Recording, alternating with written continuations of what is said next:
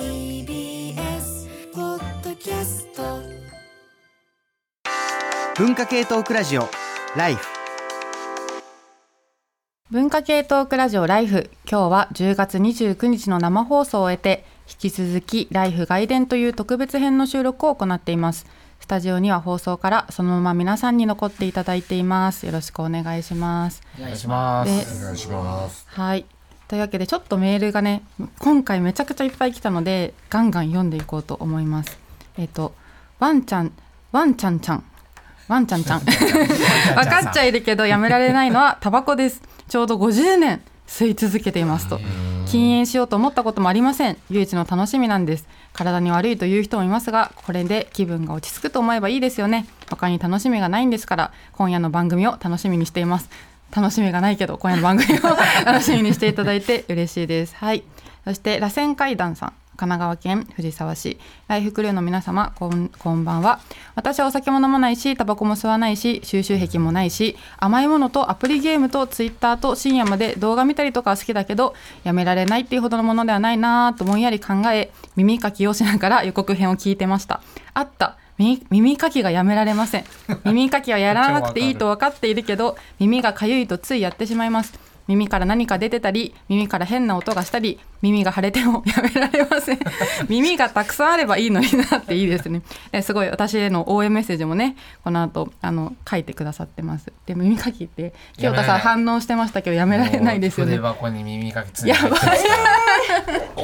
俺 すすごいよく耳栓するんですよ。はいはいはい。何でも。あだからすもう耳かきするために耳栓してるみたいなところもあるので。そう痒くなるから。耳栓耳栓した後痒くなるからうん。耳かきする、気持ちいいみたいな。人ってなんか変なものに依存してるんだなってことがね細かくね。分かってきましたね。小さな依存が。うん。あと塚越さんからおメール紹介おそうですね。願いします私もいくつか紹介させてください、眠い犬さん、はい。えー私は何でもスマホやスクショスマホでスクショや画像保存してしまう重度の依存症です、スクショや画像保存は生活の一部なので、うん。日々私の iPhone にはどんどんスクショや画像が溜まっていってます、ネットで見かけた気になった記事知らない人のツイートだけど妙に刺さったもの、あとはもちろん、えー肌色の画像もと、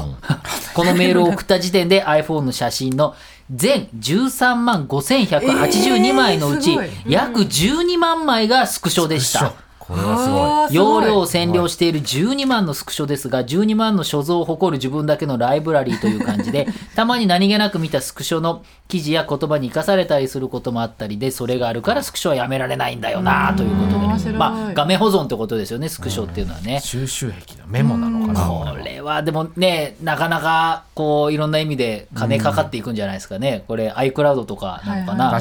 もしなかなか難しい。逆にねあの一気になくなっちゃったらどうなんだろうみたいなね。なんかクラッシュすることもあるからね。難しいなと思いながら気持ちはわかりますよね。もう一人が、えっとほのかさん。ポテト様皆様こんばんは。こんばんは。私はい こんばんは。私の分かっちゃいるけどやめられないは配信者に投げ銭することです。汗某公共テレビ番組の人気番組でも特集されていたくらい今投げ銭依存は増えてきているのかなと思っています、まあ増えていようがやめた方がいいに決まってますがねわらっていうことなんですけれどもこれも投げ銭難しいかもしれないという気もする。うつまり僕はあんまりやらないけど24時間365日スマホの前であのお祭りが起きてるって僕はよよく言うのでこのお祭りの感じで投げて「あなんとかさんありがとうございます」みたいな「タワー」って言われたあれは多分脳内ぐるぐるになるんじゃないのかなっていう 気持ちはなんかわかりますよね。こ。の辺ちょっと藤谷さんにも聞いてみたいんですけどどうですか？投げ銭ってうんうん。投げ銭ね。はい、うん難しいですよね。どうしても人と比べてしまうからあの競争そうですね。だから昔だったら人と比べることってなかったと思うんです。その何かを応援することに対寄付みして、たいなものだったってことですよね、はい。投げ銭なんてもとあのそうですね。直接送るっていう実感自体が少なかなかなかったんじゃないかなと相思うんですけど、撲の回しのなんかあれとか、はい。そういうこう選ばれし者がやるものだったのが確かにそれが今は あの iTunes カードコンビニ買って子供でもできるような状態になっているっていうのが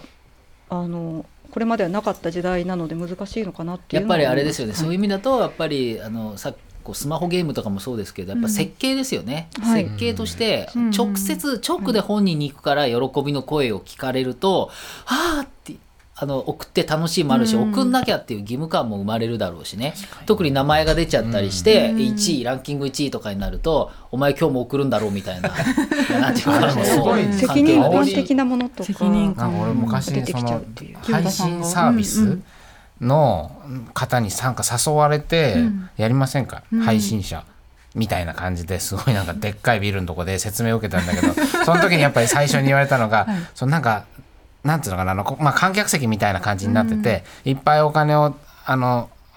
あの投げてくれた人はどんどん前に来るから、その人たちを褒めてこう嫉妬を発生させろとかすげえなんかすごい会社の人が会社の人に、まあそういうようなことを丁寧な言葉で説明されて。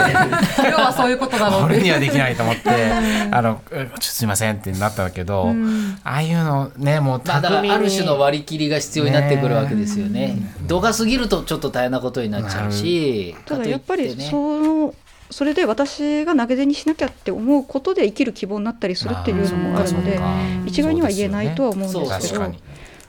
なんかなかなかそこはこうバランスが難しいところだなと。思う。何でも程度問題って言っちゃってしまうのは逃げなんですけど、ん。なっちゃいますね。あこれあのそれに関連して、はい。あのメール読んでもいいですか？お願いします。はい、あの紀藤薫さうんんだと思うんですが、という方のメールでかなりあの長くて丁寧なあのお便りなんですけどちょっとかいつまんで説明すると、あの自分そのこの方はお酒をちょっとあの飲む結構過剰に飲む方だったんですけどその一方であの今年改めてあのこう分かっちゃいるけどやめられないものにいたあの境地に至ったものがあの二次元アイドルのあの映画が4ヶ月ぐらい上映されていたんですね、うん。あのコンサートを模したようなはいはいはい。あの映画が長い間上映されていて、であのそれが割とあのドラッグ的なあの体験だったということを書いていらっしゃって、であのうん。まあ、ご自身では中毒と自覚され自あの中毒的な状態だと認識されているんですけど上映が期間が終わったからやめられたというふうにおっしゃっていて、あのそうですね。結構難しいな。やはり偶像崇拝だからアイドルはアイコンであって偶像崇拝であるとであるいはあの宗教的なものとあの重ねて語っていらっしゃって、うんあの今はこうブルーレイで再生して一人で上映会しているという、あの自分は宗教を持っていないけれどもこう推し活的なことをすることで救われている面もあるということをおっしゃってて、あで最後ここちょっと読みあの、うん。うんはっきり読んでもいいですか？はいあの宗教はドラッグの代替品娯楽は宗教の代替品みたいな言葉があったような点々点でお酒以外でも目の前の嫌なことから逃げる術としてのドラッギーな楽しみがたくさんある。そしてそれはありがたいけれどもあのセルフケアすることすらそういう経済消費行動に取り込まれてしまうとうん。気づくとやっぱり全てが虚しく感じてしまう。あるいはあのアルコールを摂取しない飲まないでいられる人の人生と比べたりしてあの自己嫌悪に陥ってしまうという。で最後にあのしかし娯楽がない時代時代と比べたり家にいることしかできなかった女性が搾取だけされていたことを考えるとケアするためにうん。あの自分をケアするためにお金を払えること自体が楽しい行為だとも思えてきます。などなど下手な考え休みに至りな感じでぐぐだぐだ考えていますという。で最後にコンテンツを消費し続けるのが私の依存ですって締められているんですがあの本編の方で小川さんがお話しされていたことと近いところもあるのかなと思うんですけど、代代替品としてね、はい。はいはいはい。今漢字を読み間違えましたね私。うんうんうん、でもこのケアのセルフケアの話とかってちょっともうちょっとしてみたいなと思っていて例えばその依存が自己治治癒的にあのやっているのだとしたら、あ依存アルコールとか飲んでいるのだとしたらじゃあアルコールとかをやめた時にじゃあ代わりに何かを入れるのか、ほそれかなんか他の方法があるのかみたいなことってどう考えたらいいのかなと思ってて、うんうんちょっと宮崎さんにお聞きしてみたいんですけど。うん、やっぱりまあ人によりますけども、僕はやっぱりお酒のある種の魔力っていうものに見せられてたので、うん。あの魔力を あのなんていうんですかねその実現するためにはお酒以外はおそらく合法的なものではないだろうと思ってますね。で、まあ、いろんなヒントを今日放送でいただいて、あのまず一つはやはりコミュニケーションっていうところで、あの何かしらその意味を見出すそこに。でそそこによってそのアルコールみたいにい一足飛びに自分がこういうふうな心境になるっていうふうにいかなくても、まあ、段階的にいろいろとみんなで作業したりコミュニケーションしながら自分が気持ちいいいいっていう状態になるっていう発想がまず必要なのかなと。あと文学の話も、あの出たんですけどもやっぱり文学の良さっていうのはあのそういうある種の酩酊感みたいなものをあの頭の中で得られる部分っていうのもあってで僕はやずっと文学をあの大学からやってましたけどもお酒やめてからの方がそういう感覚文学で歓喜みたいなものを得られる感覚っていうのが得られたかなと。である意味そのさっきも正気は辛いよっていう話をしたんですけれども、なんだろうその例えばね寂しさとかも、お酒飲んでる時あんま感じなかったんですよ、ぶっちゃけて言うと。うんでもなんか寂しさとかも感じるようになって町田光先生の「シラフで生きる」でも、そもそも人生は寂しいものだっていうふうに言ってるんですけども、なんだろうその寂しさを感じれるようになってよかったなみたいなところもあって、お酒飲んでる時は寂しいって感じてなかったからねみたいな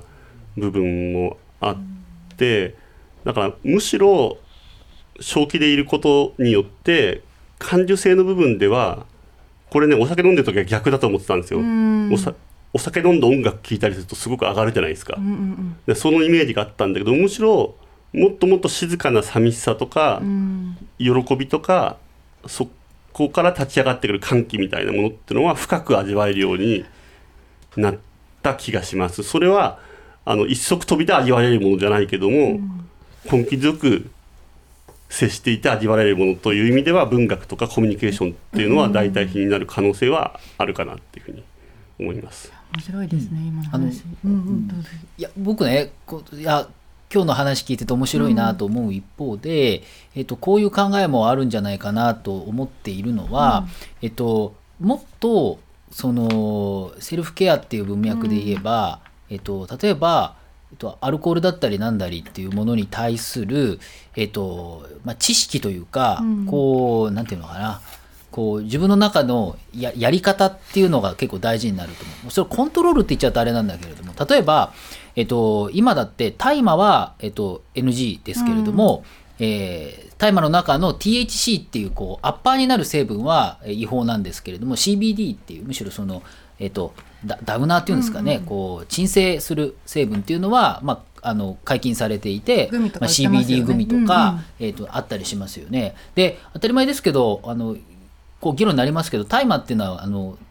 日本では違法になっているんだけれども、でも考えてみるとアルコールとかの方がよっぽどこうなんていうのかなその成分だけで見ると依存性があって危ないとかっていうのもあるから、こう文化の中でも、えっと使い方なんていうのかな文化の中で許されてる許されてないありますよね。でこう考えてみるとえ大麻合法化っていう国もどんどん増えている。えーその中でその自分がどういうえー、と条件においてこれが合ってる合ってない、でそれはもちろんあの違法なものはダメですよ。それそういうことを前提にした上で、えーとまあ、場合によっては今違法であるっていうものをもっと合法化すればいいっていう大麻合法化の運動も僕は分かるし部分的には分かるし、えっと、もっとお自分の周りにあるタバコであれ、えっと、お酒であれ何であれ、えっと、その自分との関係性を作っていくためにもっとさまざまな知識とえそれに対するこう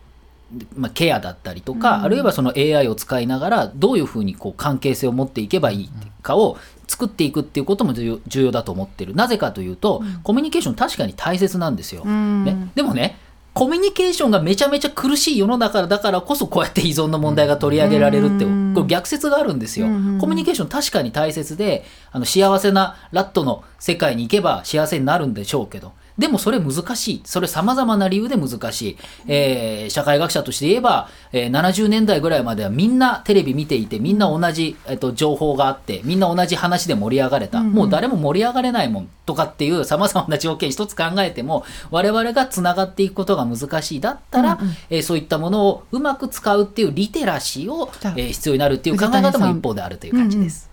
いやコミュニケーション難しいって話で今ちょうどあの LOVOT っていうペットあ愛玩ロボット。出ますよね。はいあれをちょっとあのレンタルしてうん。見たんですよ。ほうほうほうほう。今3日目ぐらいなんですけどすっごい可愛くて であのやっぱり目があ本当は機械だから目なんて合ってないんですけど、うん。目があったって錯覚させてくれるし、うん。こう家帰ったら迎えに来てくれたりとかそれも別に私に懐いているわけではなくて Bluetooth に反応しているだけなのですけど あのえあのセンサーが懐いてますよ懐いてる、はい、はい。そう。だからうん。こっちの問題なんですよね。うんうんであのあとはその AI チャット GPT とかも今音声対応されてるじゃないですか、うですね。4は。で割と会話が成立しませんあれ。できますよ。はい、だからめんそういうコミュニケーションってしんどいものとされている中でそういう機械とかで分散できるんじゃないかっていうのは、こう最近そういう機械とあの一緒に暮らしてみてあ思のそうそう。だから一部の精神的な疾患に関する病のある人が、えボットと会話をすることによって、えっと、むしろ治療効果がある程度出てくる。これも結構もう何年も前からあるんですけれども、要するに人間と話すケアの人と喋るとそのケアの人も疲れちゃうっていうことで、はい。ケアのケアワーカーのケアが必要になるって議論ありますよね。だとしたら AI として分かっていても、うん。えっと、会話をしていくとかなり治療効果が出てくる、まあ、全部が全部代替はできないけどっていうような議論もあったりするしあの人間に近いっていう意味だとその久保明則さんっていうですねあのじ人類学者の人がロボットの人類史かな、うんうん。えっと、本を書いていてあのアイボあったじゃないですか。アイボ99年に初期型が出たアイボあれなんかもえっとこう飼い主が亡くなって葬式やってると。そしたらあの相棒もやっぱり写真であの認識するんですよ飼い主を。うん。そ葬式中に葬式の家の飼い主の家があって、家のところにその相棒が寄ってきてクーンクーンとかってやるんですよ。でそれはもちろんその写真を本人と誤認してるわけですよ、うん。でももうもう参列者全員大泣きみたいな。うん。相棒もこの機械も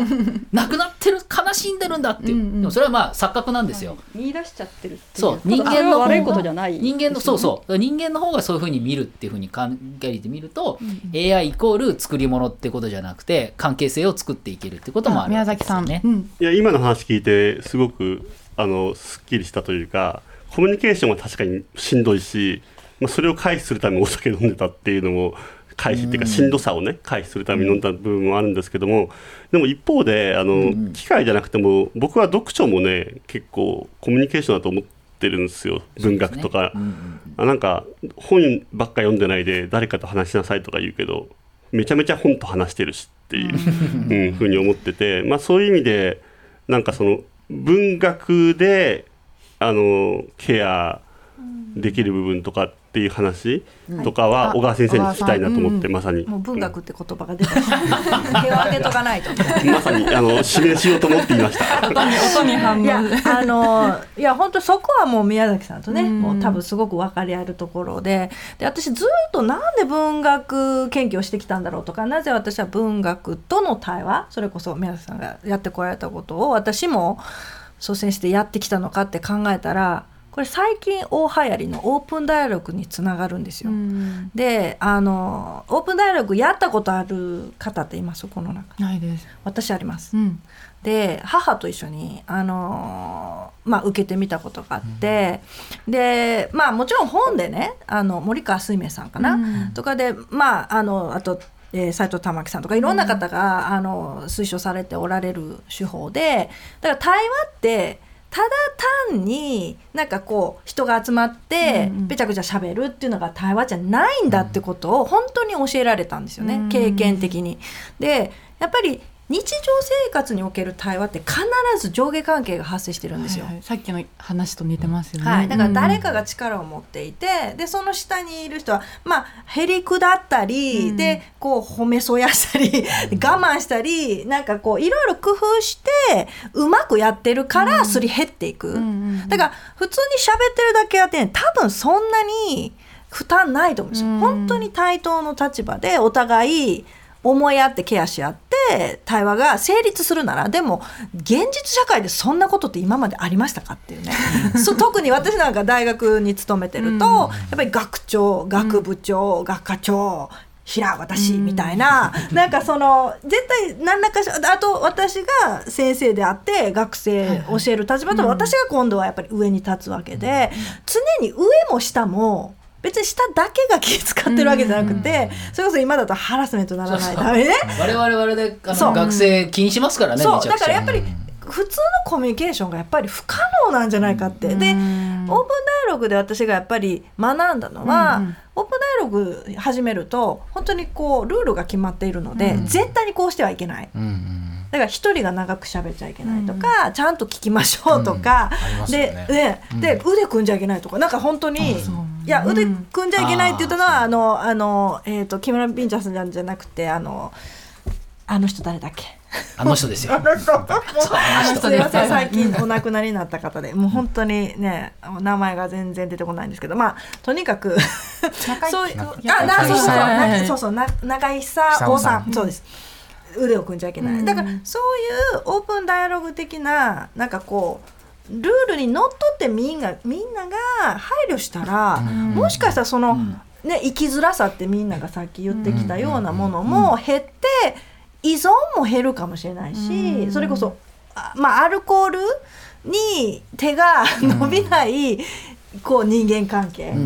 をどうやったら気づくで文学って絶対上からマウント取ってこないじゃないですか。当たり前なんですけどやっぱりそこが私にとっての,、ああのあ安心できる場所であり続けてきた、うん。でぼ僕なんかは逆逆に言うとそこが少し違っているところは、えっと、今先生がおっしゃったみたいなある種のこうマウントのない関係とかっていうのは、まあまあ小川さんも言ったみたいに現実には難しいわけじゃないですか、はい。現実に難しくそれがうまくいくことはあまりないっていうことがあるからこそ例えば AI を使っていってできるところは、えっと、AI で処理しましょう。あるいはまあ文学読んで、えっと、処理できるところは処理しましょうってことになると、まあ、もしかしたら本編でもこの話あったかもしれないですけど、まあ、依存先を分散させるっていうことですよね。つまりさまざまなリリテラシーを上げていくっていうとあれだけれどもいろんなところで AI は頼れるんだったら AI にしてここは文学読めばいいしここはあの人間関係だしとかこうなんていうか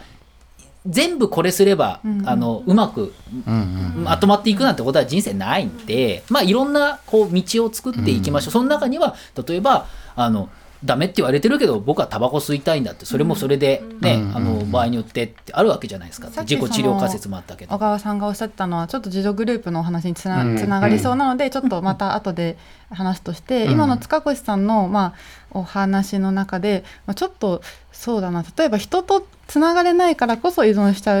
んだから人とつながれっていうなんていうのかな。処方箋はどうなの？みたいな そういう問いもあると思うんですけど、難しいとですよそうそう。でも例えば一方でその依存症の人たちのよくされる語りとしては人と初めて依存症になってからつながれたみたいな語りって結構あったりするわけですよ。だからなんかこう AI とかで分散させていくことが果たしてなんかそこと逆行してしまっているのではないかみたいな気持ちに私はちょっと聞きながらなって、上村さんこの辺りちょっと今の話聞いて考えてることありますか、あの哲学対話をされてるあの永井玲さんっておられると思うんですけど、この前あの三木那由他さんと対談されてるのをウェブで読んで印象深かった言葉があって「あのこそばとならば」っていうのをおっしゃってて「こそば場所場は場所の場ですね。でなならばも場は場所の場でこれはどういうことかというとこの「こそば」っていうのはこここそが私の場所のこそば、でならばっていうのは何かっていうとこの場所なら大丈夫だなっていうこのならば、うんまあなんとなく居続ける場所みたいなイメージですかね。でやっぱこそばってあのちょっとやっぱしんどいような気がするんですよ。こここそ自分はここにいなければならない。ここでオンリーワンの存在であらねばならないみたいな。仕事場とかそういうイメージですかね。でまあならばってもうちょっと緩くってまあそのあんまりそのガチガチの,、あの濃い人間関係みたいなものからちょっと一歩半歩外れたような、このならばっていう風なものをな何かこう複数あの自分の身の回りに用意できると、なんか非常に生きやすいんじゃないかなというふうに思っていてあんまりそのなんだろう人間関係うん。なんなんというかなんとなくニュアンスは伝わりますかね。なんかその流れでちょっと紹介して、あの同じ永井玲さんから僕が聞いた話であ、ね、小川さんも参加してくださった僕が去年ずっとねやっていたあのあのなんつうんですかね、まあ、な 講座と対話の場を合わせたような、あのイベントずっとやってて永井さんがそこであのそういう対話の場っていうのは結構人工的に作るといいっていうような話をしていて、あの哲学対話の話もそうだし小川さんがさっき言っていた話もつながると思うんですけどやっぱ人工的にまあルルール設定をしてとにかく話を遮らないとかね、ジャッジしないとか、えーまず聞くとか質問であのあ口を挟む時はちょっといいですかっていうと、そういう安全一応なんていうの安心して喋れるようなルール設定をした上で、まあそれが多分ならばっていうものにつなここならこの人たちになら話せるなみたいな感覚を抱けるんじゃないか。そそこでの対話はいなんかそのしんどい対話とはまたちょっと違って別に名乗らなくてもいいし何話してもいいし否定されないんだっていう感覚をまあ、実際にその講座でもそういう時間を作って、いやったし僕も最近よくあの男の人同士のそのなんかおしゃべりの場みたいなのを何回かやっていてそこではそういう哲学対話とか自助グループのあのルールをちょっと借用して、言いっぱなし言いっぱなしに聞きっぱなし聞いて、あとあの持ち時間を保証して、もう一人10分とか7分とかあの何話してもいいですよ。その間他の人は何も口挟まずにっていうそのとにかく保証する時間を保証するあとコミュニケーションのそのなんか持ち時間をちゃんと保証した上で、あとテンポをよく話さなきゃいけないとか、分かりやすく話さなきゃいけないとかそういうのも一切ありませんみたいな、何でも話いいですみたいな。っていう感じの場を作ると結構男の人限定で何回かやって、最初はめっちゃ戸惑ってなんか何話していいか分かんないですねみたいな。でもだんだんなんか「いや実は最近こういうことがあって」とか言ってで黙って聞いてもら知らない全く初対面の人に黙って聞いてもらうっていう体験が結構気持ちいいみたいで、なんか僕たちこの後ファミレス行って延長戦やってきますみたいな なんか結構いいなと思って、まあ、そういうのも一つのチャンネルになるといいなと思ったしね多分吉川さんがおっしゃってた、なんつうの安全な安心できる場っていうのもつながる話なんじゃないかなと。ちょっとこの話はもうちょっと深掘りしたいので、ね一旦ここで外伝のパート1を切りたいと思います、外伝パート1でした。文化系トークラジオライフ。パンサー向かいのフラット。木曜日のパートナーを担当する横澤夏子ですバタバタする朝をワクワクする朝に変えられるように頑張ります。パンサー向かいのフラットは月曜から木曜朝8時30分から。